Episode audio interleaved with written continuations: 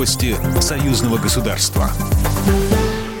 Здравствуйте, студия Екатерина Шевцова. Россия и Беларусь отмечают День памяти и скорби 80-летия начала Великой Отечественной войны.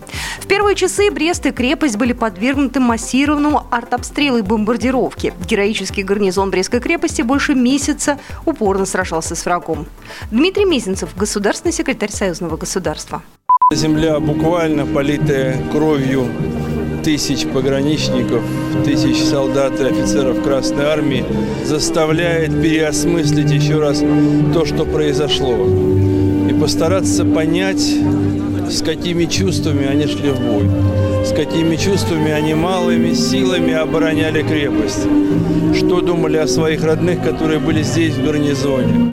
22 июня в 3.30 митинг «Реквием» у Брестской крепости собрал тысячи людей. Вспоминали павших героев. В пограничный город прибыли 40 делегаций, представители органов Госуправления Беларуси, СНГ, ЯС, Союзного государства общественных движений, духовенства во главе с митрополитом Минским и Заславским Вениамином. Участники делегации возложили цветы и венки к вечному огню. После митинга у Кобринского укрепления стартовала военно-историческая реконструкция последнего мирного дня. В юбилейном 10-м фестивале приняли участие более 300 реконструкторов из Беларуси, России, Украины, стран Балтии. Технику, задействованную в постановке, предоставил Беларусь фильм «Макеты оружия Министерства обороны».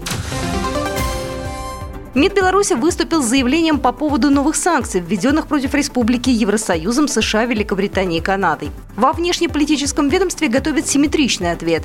Ранее посол России в Беларуси Евгений Лукьянов заявил, что Москва окажет Минску всю необходимую помощь. 21 июня Евросоюз ввел четвертый пакет санкций против Беларуси. В санкционные списки попали 78 человек – политики, депутаты, силовики, судьи.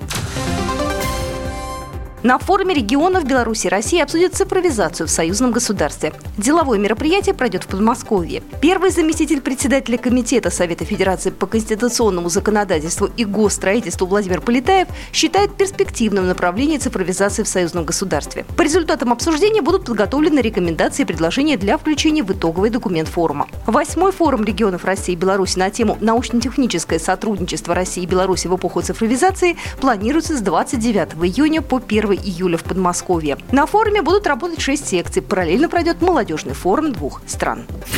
Программа произведена по заказу телерадиовещательной организации Союзного государства. По вопросу размещения рекламы на телеканале «Белрос» звоните по телефону в России 495 637 65 22. В Беларуси плюс 375 44 759 37 76. Новости Союзного государства.